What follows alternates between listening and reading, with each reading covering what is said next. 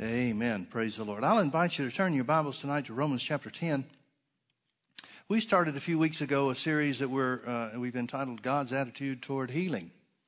And uh, we're looking at some uh, different points from some different um, uh, angles about uh, what the Bible says and, and what the Bible reveals to us about God's attitude toward sickness and, and more importantly, his attitude toward healing.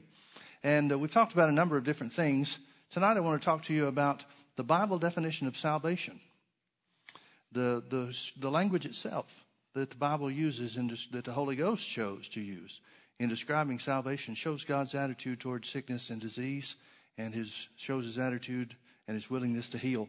Romans chapter 10, um, well, let's start in verse 8 and we'll read down through verse 10. It says, But what saith it? The word is nigh thee, even in thy mouth and in thy heart. That is the word of faith which we preach. Paul called his preaching the word of faith. Now, I know a lot of people don't like to hear that because they speak of the so called word of faith in a disparaging way, but that's what Paul called his gospel. Verse 9, he says that if thou shalt confess with thy mouth the Lord Jesus and believe in thine heart that God has raised him from the dead, thou shalt be saved. For with the heart man believeth unto righteousness, and with the mouth confession is made unto salvation. Verse 9 tells us how to get saved. To confess with your mouth the Lord Jesus, or Jesus as your Lord, and to believe in your heart that God has raised him from the dead. Those two pillars, those two criteria, once met, will enable any person on the face of the earth, no matter what their past is, no matter what they've done, no matter what they haven't done, no matter what, to be saved. Now, I want you to notice the word saved in verse 9. The word saved in verse 9 and is used uh, to and translated saved a number of different times in the throughout the New Testament in the Greek language is the word sozo, S O Z O. And let me read it to you. Let me read from Strong's the definition of what this word. It says uh, the definition of the word sozo is to save, such as deliver or protect, literally or figuratively, to heal, to preserve, to do well, to be made whole. Now, this same word sozo is used in some other places that we might be familiar with. One is in Acts chapter 14, where it talks about Paul ministering in uh, Lystra. It says, hold it, hold it, hold it. I'll get there. I'll get there. Acts chapter 14, verse 9. Well, let's back up into verse 8. Well, let's back up to verse 7. And there they preached the gospel in Lystra.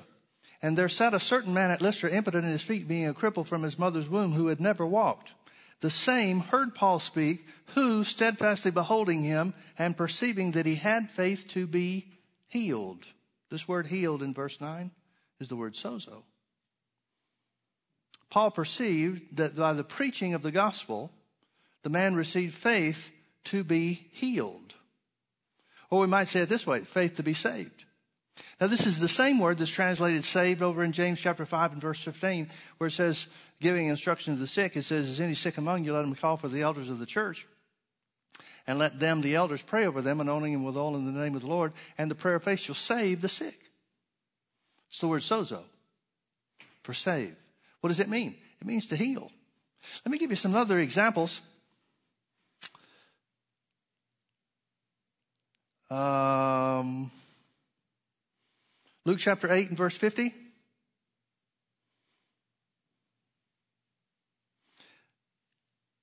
Talking about Jairus' daughter.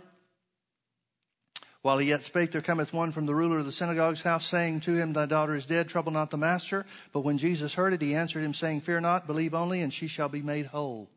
Sozo. Another example, is in Mark chapter 5, verse 23.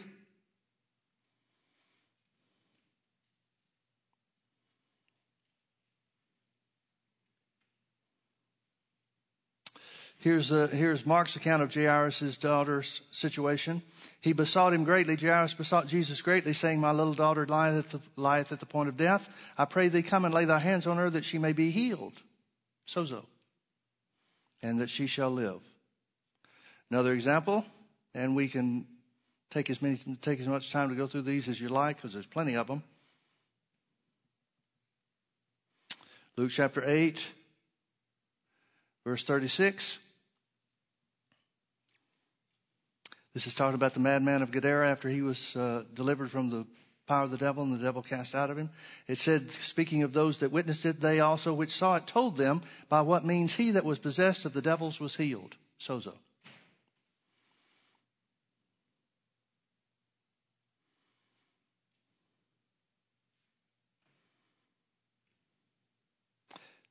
concerning the woman with issue of blood. Both Matthew and Mark tell us about it. Matthew chapter 9.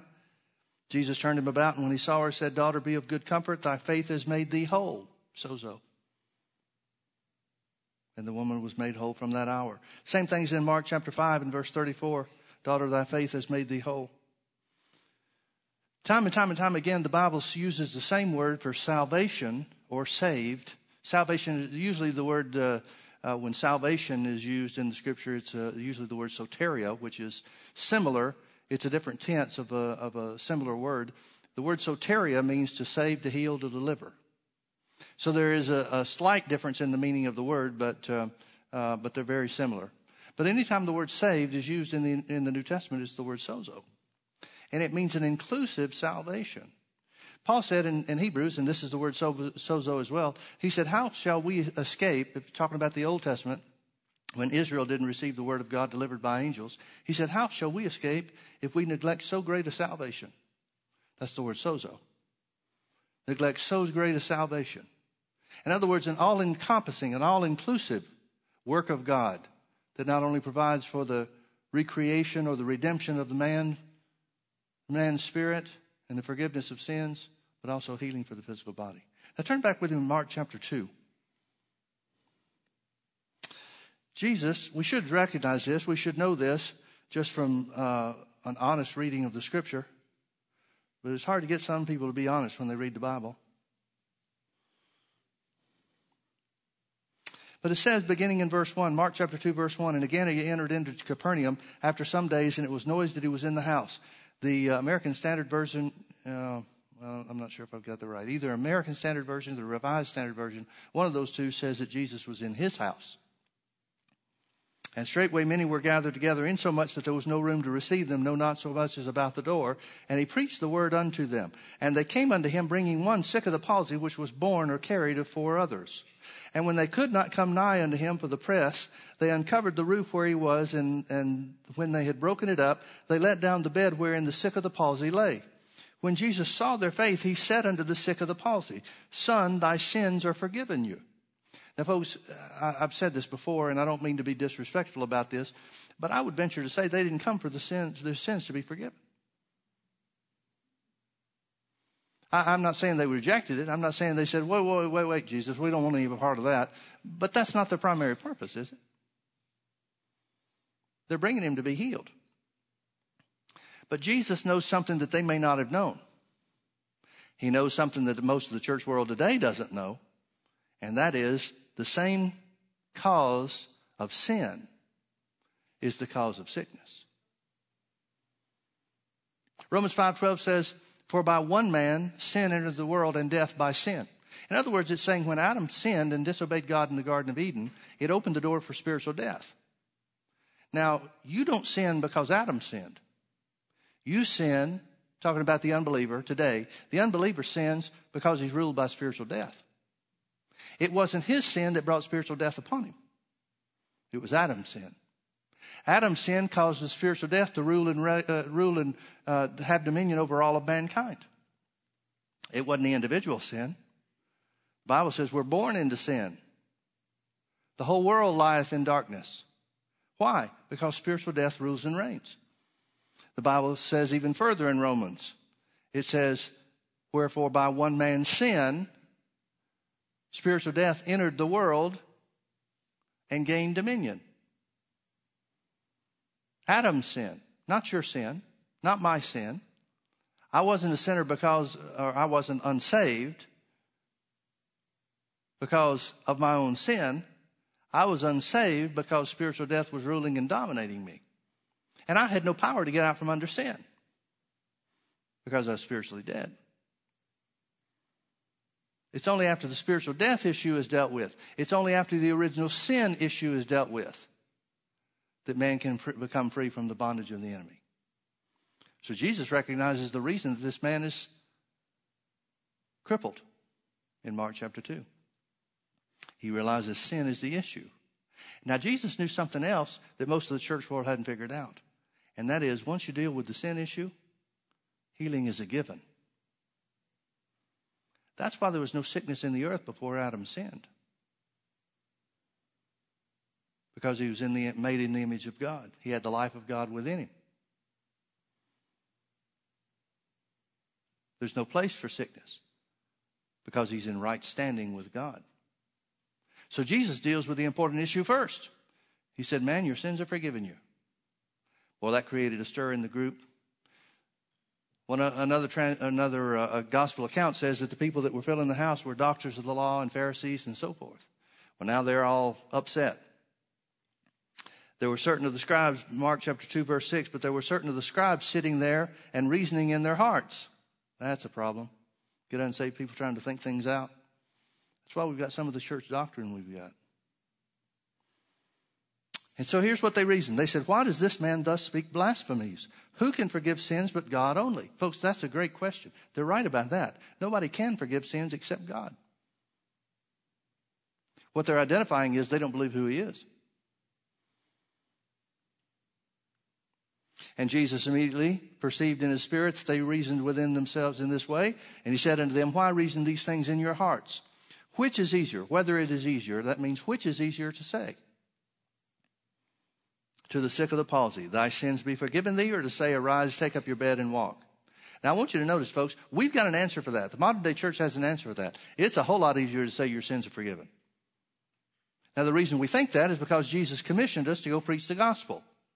Whosoever sins you remit, they're remitted. Whoever, whosoever sins you retain, they're retained. That doesn't mean you and I as an individual have a right to either forgive or withhold forgiveness for somebody's sins. It means very simply anybody that accepts the preaching of the gospel that Jesus died as a substitute for man's sins, we can say to them, Your sins are remitted. Not because of what we do, but because that's part of the good news, of the gospel of Jesus. All it takes is receiving the work of substitution that Jesus made, and your sins are remitted.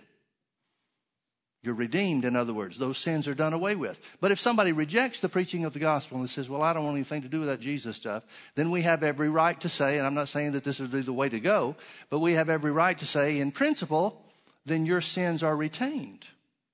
In other words, sin has to be answered for.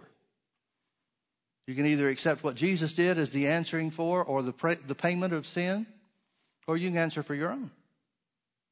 Let me suggest option one. But that's what that means. When Jesus said, Whosoever sins you remit, they're remitted, and whosoever sins you retain, they're retained, that comes by the person, the individual's choice to either accept or reject Jesus.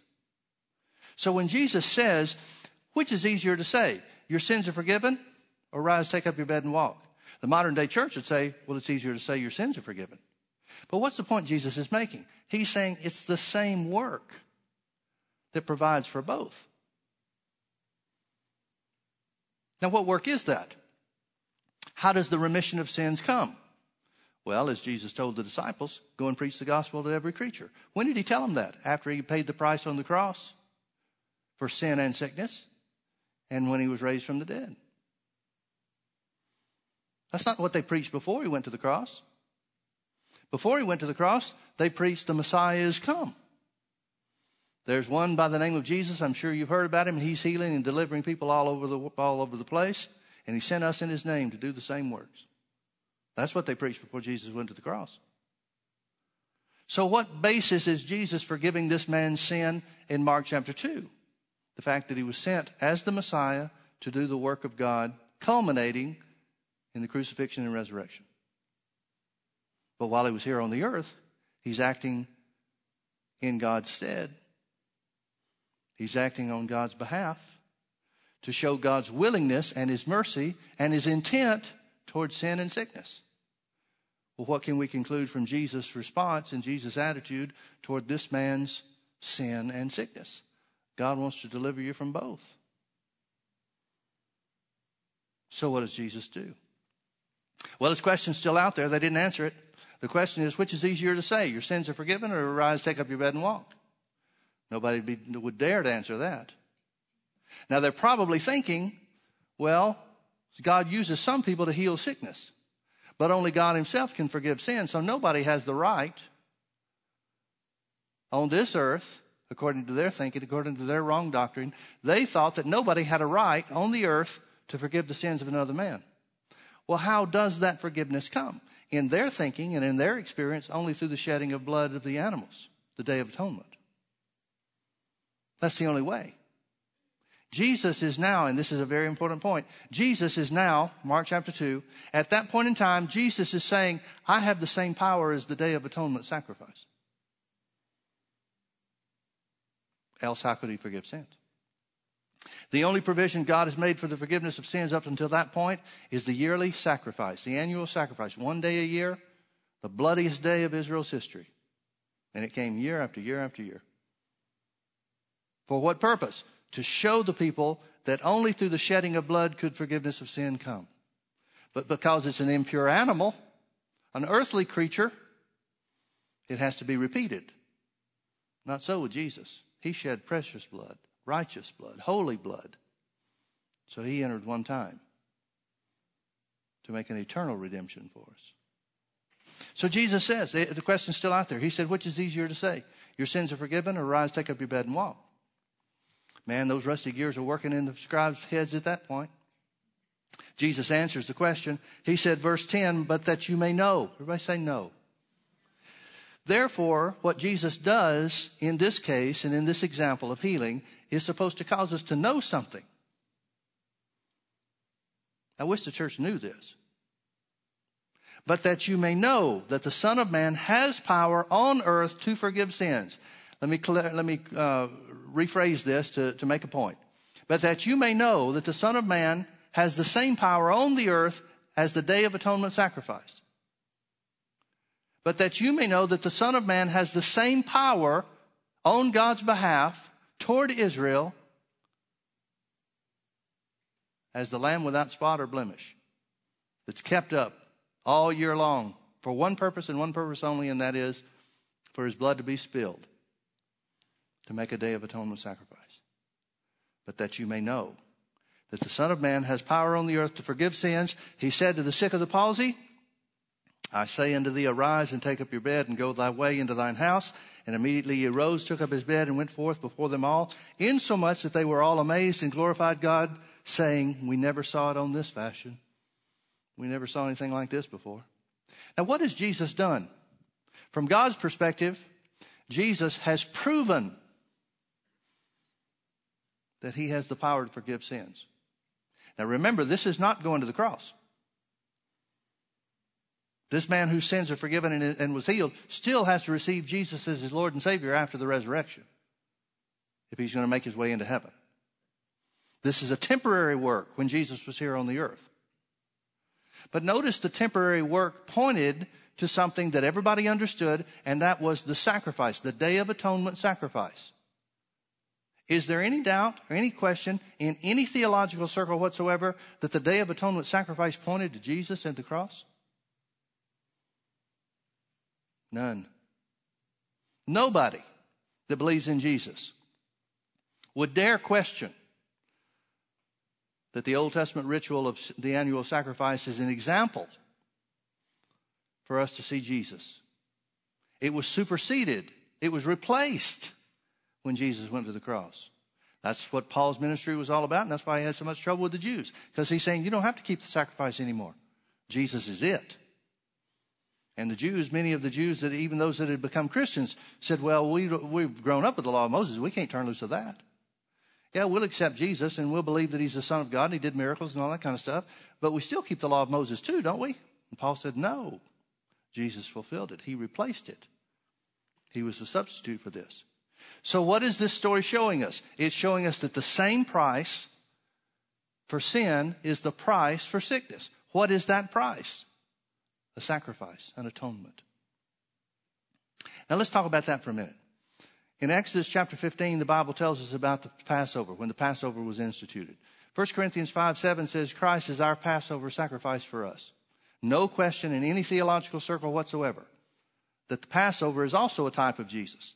Why? Because it was the shedding of blood to protect from the angel of death. What did the angel of death represent? It represents the judgment, the righteous judgment of God upon spiritually dead men and women.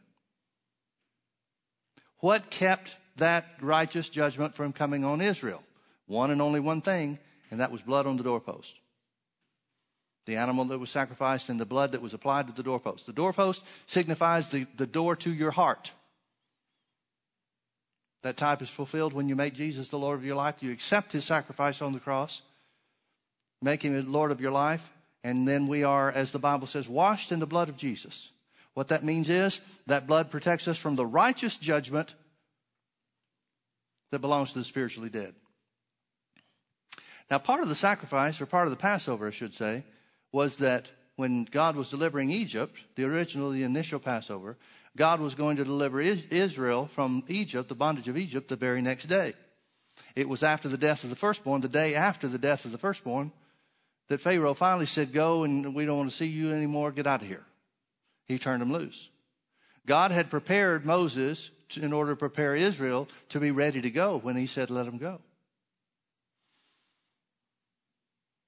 So Israel has borrowed, as the King James says, literally gone to their neighbors and demanded payment for 400 years of slavery, spoiled the Egyptians. They're ready to go. But part of the Passover, part of the, the, um, the ritual of the Passover, was that not only was the lamb to be killed and so the blood was applied to the doorposts, but also the lamb was to be eaten, every bit of it, not one, one, not one bit left over. If the lamb was too big for one household, and two households were supposed to get together so that nothing was left over. They were instructed to eat all of it for the physical strength for their journey. Now, later on, after they're delivered from the bondage of Egypt, after they come through the Red Sea on dry land, they come to a place where the waters are bitter. And God tells Moses to take a tree, which signifies the cross, and throw it in the middle of the waters, and the waters were purified. And God makes an ordinance. He calls himself, he, he identifies himself by his first redemptive name. Redemptive name means part of what Adam lost in the Garden of Eden through sin. That first redemptive name is Jehovah Rapha. First thing God identifies himself to the people as is Jehovah Rapha, which means I am the Lord that healeth thee. And according to the language, there's two ways you can look at it, uh, Exodus 15 verse 26. He says, if you'll keep my commandments and keep my, and walk in my statutes, I'll allow none of the diseases of Egypt upon you, for I am the Lord that healeth thee. That word healeth is a, is a uh, present, uh, is it, well, I'm getting my grammar mixed up. I think it's present part uh, whatever. It, it's a, a present perfect. That's what I'm trying to think of. It's in present perfect term, which means it's not only a continuous action word, it also has a meaning to something that's already occurred. The Bible says in the Psalms it says that God brought them forth, brought Israel forth, anywhere from five to seven million people. He brought them forth with silver and gold, and there was not one sick or feeble person among them. How do you get seven million people together and not have sick people? How is that possible? I mean, folks, the law of averages is against that. Forget about the hand of God. The law of averages. You can't find seven million people at random and not have sick people. So when God says, I'm the Lord that healeth thee, he is probably, probably, can't prove it definitively, but he's probably not only saying, I'm the Lord that provides healing for you, I'm the Lord that heals you through the Passover. Now we've got some Bible evidence to, to support that. That was God's first revelation to Israel about who he is. He said, I am the Lord that healeth thee. I'm the one that did heal you. I'm the one that'll heal you every time you need it. It's a continuous action verb. Over in um, Second Chronicles chapter 30, 765 years have gone by since the original Passover was instituted. Hezekiah is now king of Israel. Hezekiah is replacing some evil kings, and he wants to do right by God. And so he decides to tear down the idols and the groves and all the other stuff that the evil kings have been doing. And then he comes up with the idea to reinstitute the Passover because Israel has been walking in disobedience to God. They haven't been keeping the Passover. They've forgotten some of the rituals. They've forgotten some of the, the annual feasts and things that they were supposed to be doing because all those things honored God and they weren't honoring God.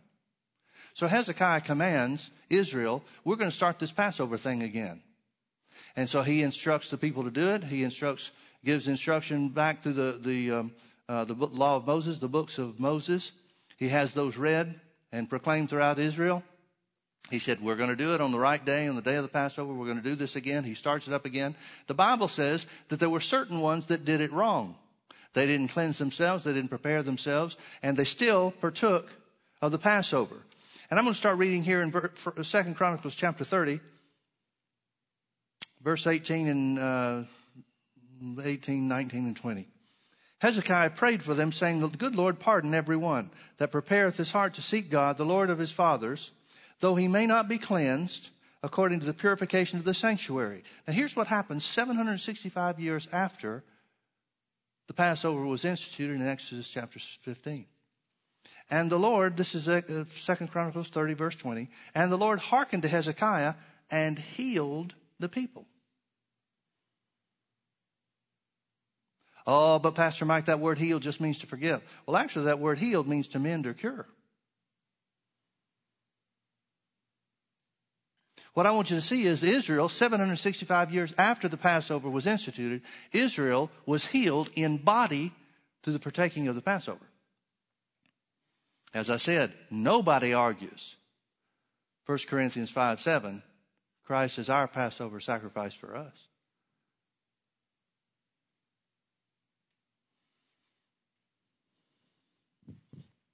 Another example is back in uh, Leviticus chapter 14.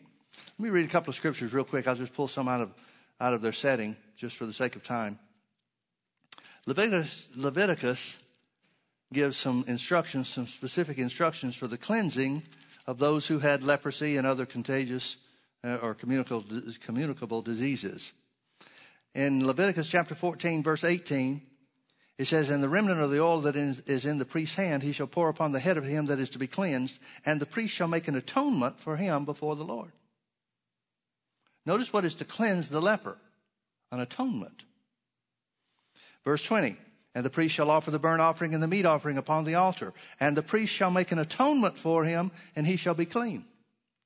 Verse 21 And if he be poor and cannot get so much, then he shall take one lamb for a trespass offering to be waved to make an atonement for him, and one tenth of the fine, uh, one tenth deal of fine flour mixed with oil for a meat offering and a log of oil. Chapter 15 goes on to tell what happens or what should happen, the, the procedure for those that have an issue of blood and not leprosy. Oh, oh, wait a minute, I skipped one. Before I get to chapter 15, let me read verse 31. And the priest shall make an atonement for him, this is still talking about the leper, for him that is to be cleansed before the Lord. Verse 53, it says, But he shall let go the living bird out of the city into the open fields and make an atonement for the house, and it shall be clean. Now in chapter 15, with those that have an issue of blood, like the woman in Mark chapter 5, Verse 15, and the priest shall offer them one for a sin offering and the other for a burnt offering, and the priest shall make an atonement before, for him before the Lord for his issue. Verse 30, and the priest shall offer the one for a sin offering and the other for a burnt offering, and the priest shall make an atonement for her before the Lord for the issue of her uncleanness. Now let me ask you a question. Since every time the Bible talks about an atonement, it's talking about that which represents that ritual and operation of the old covenant that represents Jesus and was fulfilled by the cross of Jesus, the death, burial, and resurrection of Jesus. Nobody argues that. Every denomination on the face of the earth, every religious group that believes in Jesus and his sacrifice on the cross, everybody accepts the fact and preaches the fact that Jesus is the fulfillment of the Old Testament type of the atonement. If over and over and over again the type of the atonement, meaning the shedding of blood, whether it's a lamb or whether it's a bird or whatever the different atonement methods were, it was always something regarding shedding of blood.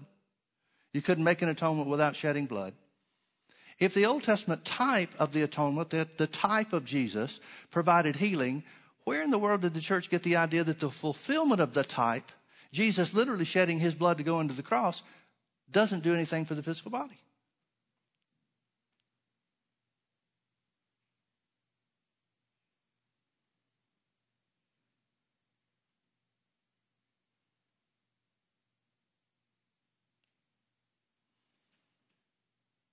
Are you out there? I want you to look with me over, or I'm going to turn to Leviticus chapter 25. I don't care if you look there or not. I'm going to pull some verses out of setting again, just for the sake of time. The Bible talks about in Leviticus chapter 25 what the year of Jubilee is all about. The year of Jubilee was every 50 years, seven times seven years, which is 49, but that's the next one's 50. It's the way they counted. Every 50th year, the purpose for the year of Jubilee is for the forgiveness of everyone's debts. Everyone is restored back to his original possession. That's why nobody went in debt for anything more than 50 years at a time, because it all reverted back. Now, the year of Jubilee, every, every denomination recognizes and every denomination agrees. Everybody that names the name of Jesus recognizes that the Old Testament type of the Jubilee is that which was fulfilled in Jesus, beginning with his resurrection. It's a type of the restoration of what was lost to mankind. Just as Adam lost everything when he sinned in the Garden of Eden, and spiritual death began to rule and reign over mankind,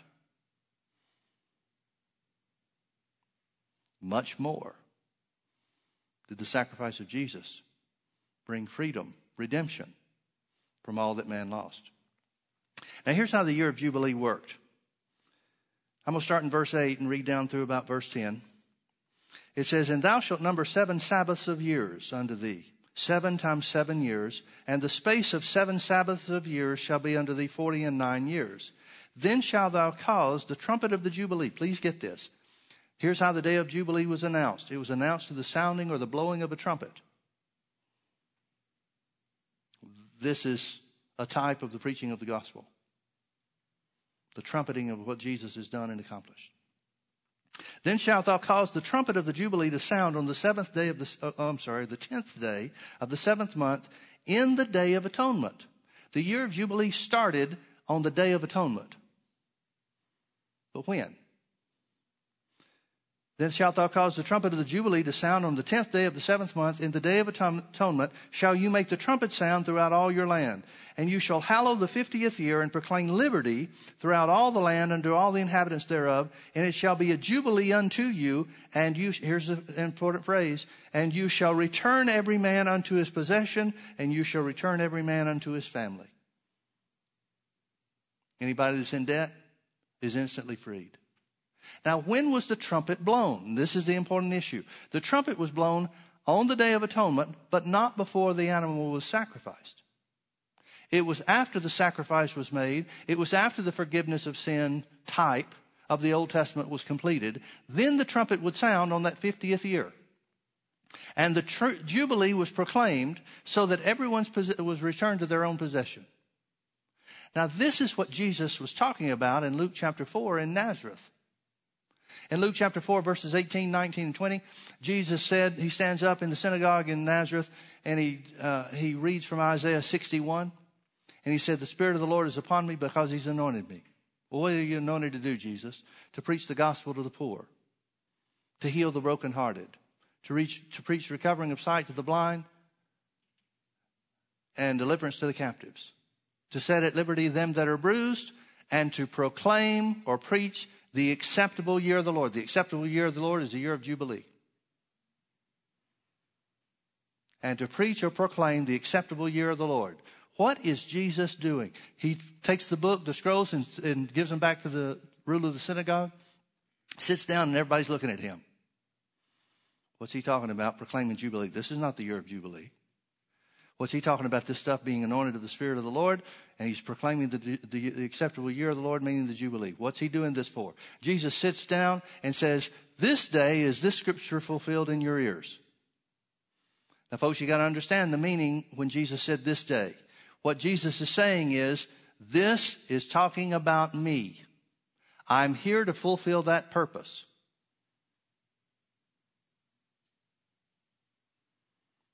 But when was the day of Jubilee? When did our Jubilee begin? Before or after Jesus was raised from the dead? After. His blood had to be shed. The Day of Atonement type wasn't fulfilled until Jesus offered himself on the cross. And then when he was raised from the dead, he is saying, he's telling us, here's what these things represent. Here's why I was sent to the earth to die for the sins of mankind, to redeem man from sin, and to provide healing for his physical body. That's what I'm anointed to do. I'm anointed to do it while I'm here on the earth to show God's intent, God's attitude toward breaking the power of the devil. But the eternal redemption will be obtained and will be completed. Once I offer myself on the cross, once I'm raised from the dead, then it's a perpetual period, not a day, not a year, but a per- perpetual period of returning man to his original possession, everything that he lost in Adam when Adam fell. Righteousness, right standing before God, that's what the new birth is about. Redemption from sin, remission of sin means it's wiped away like it never happened. Everybody agrees that's through the cross.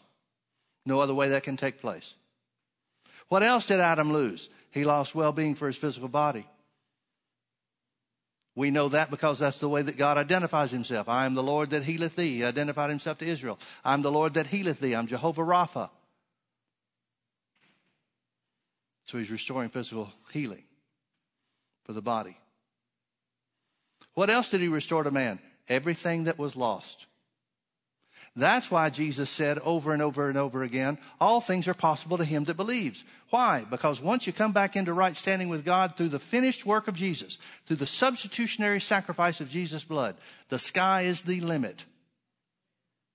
You are restored to the same position as Adam was and Adam was made to have dominion on the earth.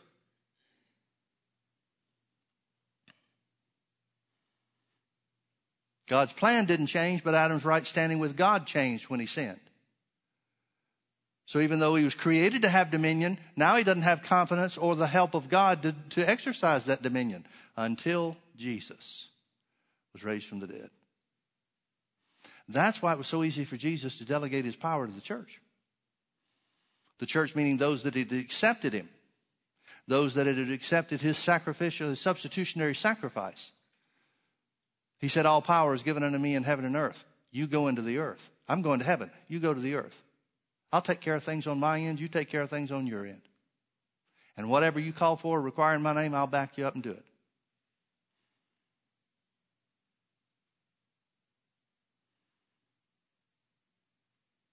Are you out there? Why do people argue with this? Well, some will say, oh, Pastor Mike, you're taking it too far. Yeah, the atonement, the Old Testament atonement is a type of Jesus, and Jesus fulfilled that. But the Old Testament atonement that Jesus fulfilled was not intended to provide for physical healing for everybody in every situation. Well, I guess we're going to have to look at the atonement chapter then to find out, aren't we? Look with me to Isaiah 53.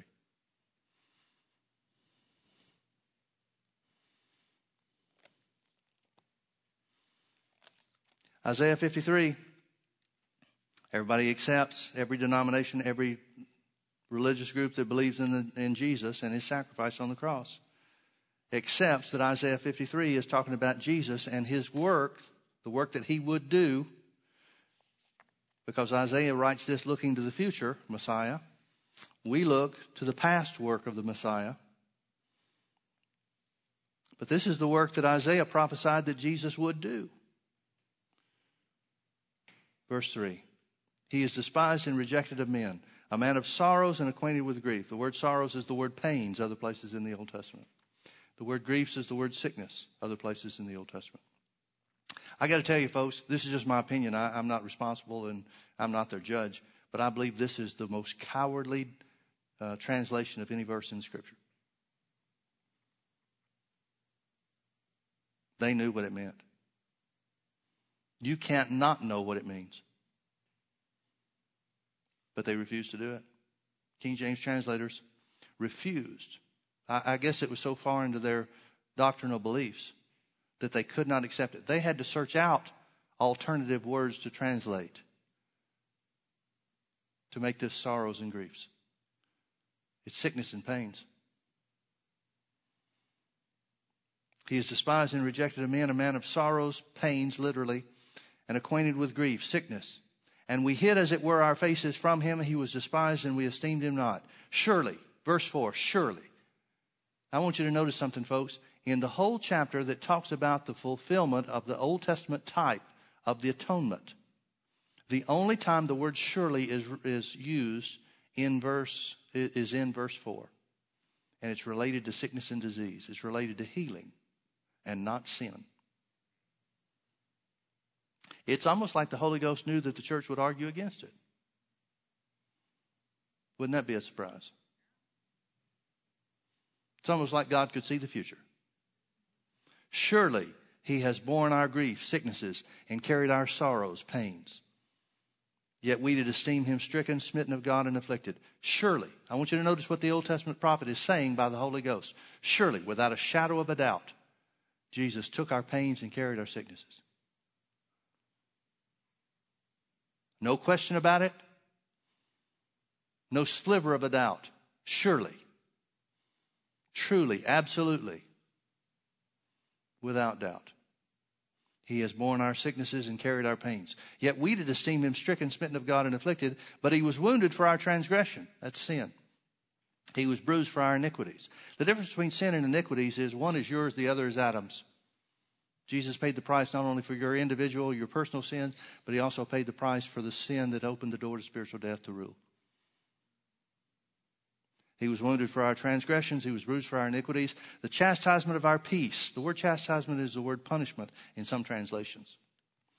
The punishment for our peace, our well being. The word peace is the word shalom. It's also translated prosperity in certain places in the Old Testament. Not every time, not even the majority of times, but sometimes.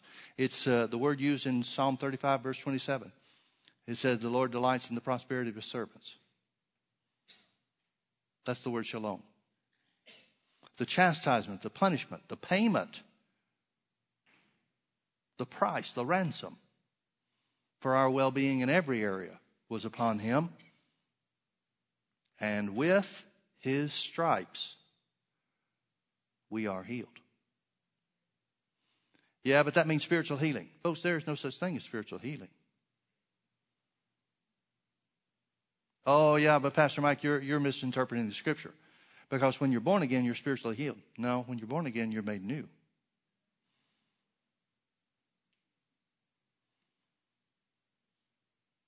To heal something is to restore it from a disease or a, a, deformed condition. That's not what happens to you spiritually. The Bible says God takes away the old heart, the old spirit, and puts a new one on the inside of you. Jeremiah 33 is real specific about that. Now, how does that happen? How does that work? I have no idea. It happens instantaneously enough to where you don't even miss a breath when you're born again. Because the Bible says the body without the spirit is dead. So if God took out your spirit and there was any, any time delay, you'd die.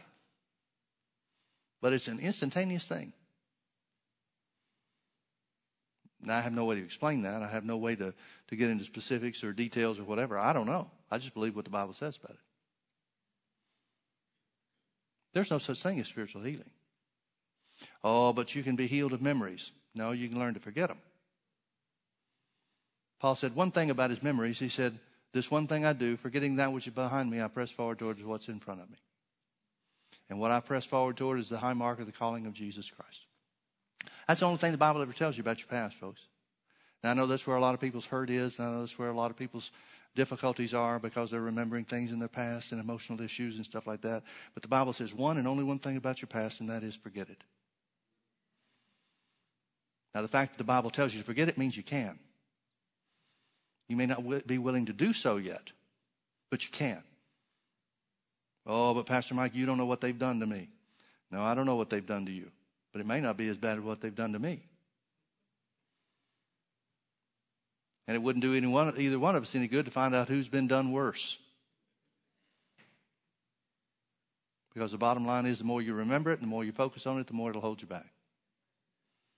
So you can do what the Bible says. You can forget your past, no matter what it uh, has been, no matter who did what.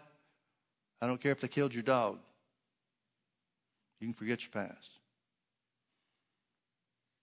Yeah, but I've had I've had loved ones that have done these things. Well, of course. That's why the past hurts. People that you don't care about that do stuff to you, you don't care. It's always the people that are close to you that hurt you. But you can forget. if you want to. Or you can stay in prison for the rest of your life, remembering how bad it hurts. Your call. Paul said, by the Holy Ghost, this one thing I do forgetting that which is behind, I go forward. There is no such thing as spiritual healing, folks. None whatsoever. Healing is for the physical body.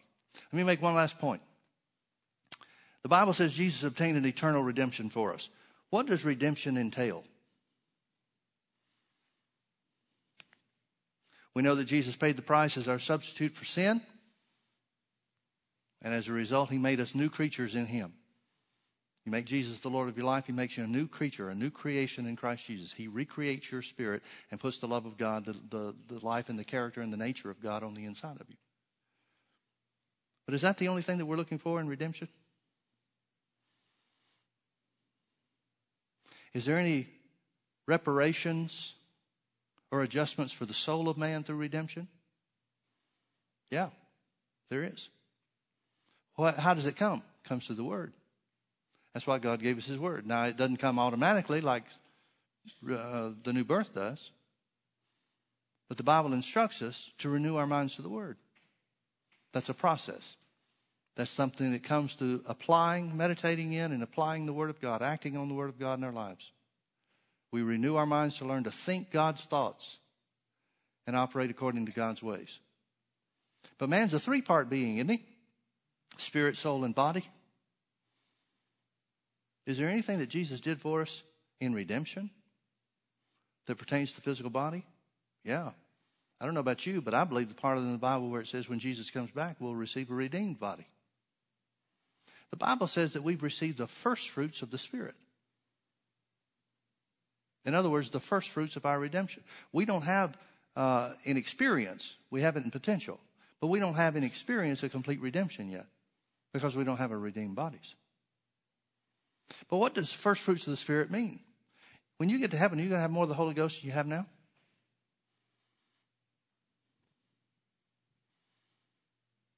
We're going to walk into the throne room of God and He's going to say, Well, finally you're here. I'm able to give you everything I've got. The Bible says you're completing Him now. You're not going to get more of the Holy Ghost when you get to heaven. Now, without a doubt, we'll gain greater understanding. The Bible says we will see as we are seen and seen and know as we are known. We will see him like he is. What does that mean? That means the limitations of our flesh, the resistance and the barriers that keep us, or at least try to keep us by the work of the devil, from renewing our minds to the Word of God will fall away. But that's not a product of the soul or a function of the soul. That's a result of the fallen flesh that we live in. In other words, the reason that those things will fall away and we'll have complete understanding and see it with open eyes. Paul said, now we see through a glass darkly. He said, now we see through glass that's like smoky, smoked glass or tinted glass or something like that. It's hard to make out details. You can see through it, but it's hard to make out details real clearly. He said, that's what it's like looking through now. But when we get to heaven, We'll see as we are seen and know as we are known. We will see him like he is. What causes that glass darkly to fall away? We have our redeemed bodies. So redemption is both spiritual and physical. We haven't received the, the, the, fullness of our redeemed body yet. We won't get that until Jesus comes back for the church in what's known as the rapture. So, what could the first fruits of the Spirit be? Well, if, if, if um, redemption, the eternal redemption that Jesus purchased for us with his own blood, is both spiritual and physical, then the first fruits of the Holy Ghost is healing. Because when you get to heaven with your redeemed body, healing will no longer be necessary. Healing is not a part of heaven because sickness doesn't exist. Once you receive your redeemed body, there'll never be another attack of sickness against you your, for the rest of eternity. So the fact that redemption is both spiritual and physical, and the fact that the Bible says we have received the first fruits of the Spirit, the only first fruits that could possibly be for a redeemed body is healing. for the physical body we have now. Oh, Are you out there?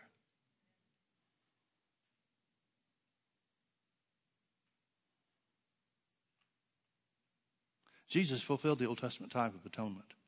And time and time and time again, in every case that there, in every situation where it's detailed and described, the Old Testament Day of Atonement was a day of healing. The Passover was a day of healing.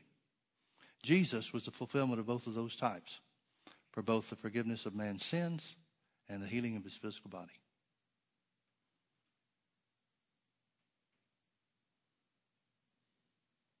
Now, God's made provision for us to receive healing through the laying on of hands. He's also made receive, provision for us to receive healing through a number of other ways. There are many different ways that you can minister healing to people. But one of the best and easiest ways is just to accept right where you are the finished work of Jesus.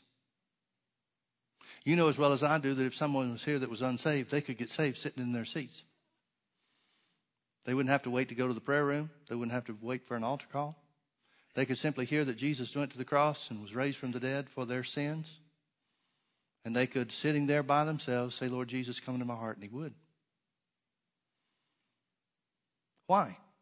Because Jesus paid the price for man's sin. It's already done. You don't have to pray some special prayer. You don't have to have a pastor or some special minister to pray some kind of prayer that, that unlocks the work that Jesus has already done because it's already done. The same thing's true for healing. As Jesus said, which is easier to say? Receive forgiveness of sins, receive healing for your body. Jesus said that you would know that you that the one and the same, the power is the same for both. He said to the sick of the palsy, get up and take your bed. You can do the same thing. People can be healed just by hearing the word of God, coming to the realization, the truth that Jesus fulfilled the atonement that brings, that brings physical healing, just like it brings forgiveness of sins, literally the redemption from sin. Let's pray. Lord Jesus, we receive you as our Savior because you shed your precious blood for our sins. But you shed that same blood for our sickness. So we receive you as our healer. We thank you, Lord, that in the finished work, the substitutionary work of Jesus, he was wounded for our transgressions. He was bruised for our iniquities. The chastisement of our peace was upon him, and with his stripes we are healed. Surely he has borne our sicknesses and carried our pains. Surely that's already been done. What he bore, we need not bear. What he took, we need not take. So we thank you, Lord Jesus, that you're our healer. Just as much as you're our Redeemer where sin is concerned, you're our Redeemer where sickness is concerned.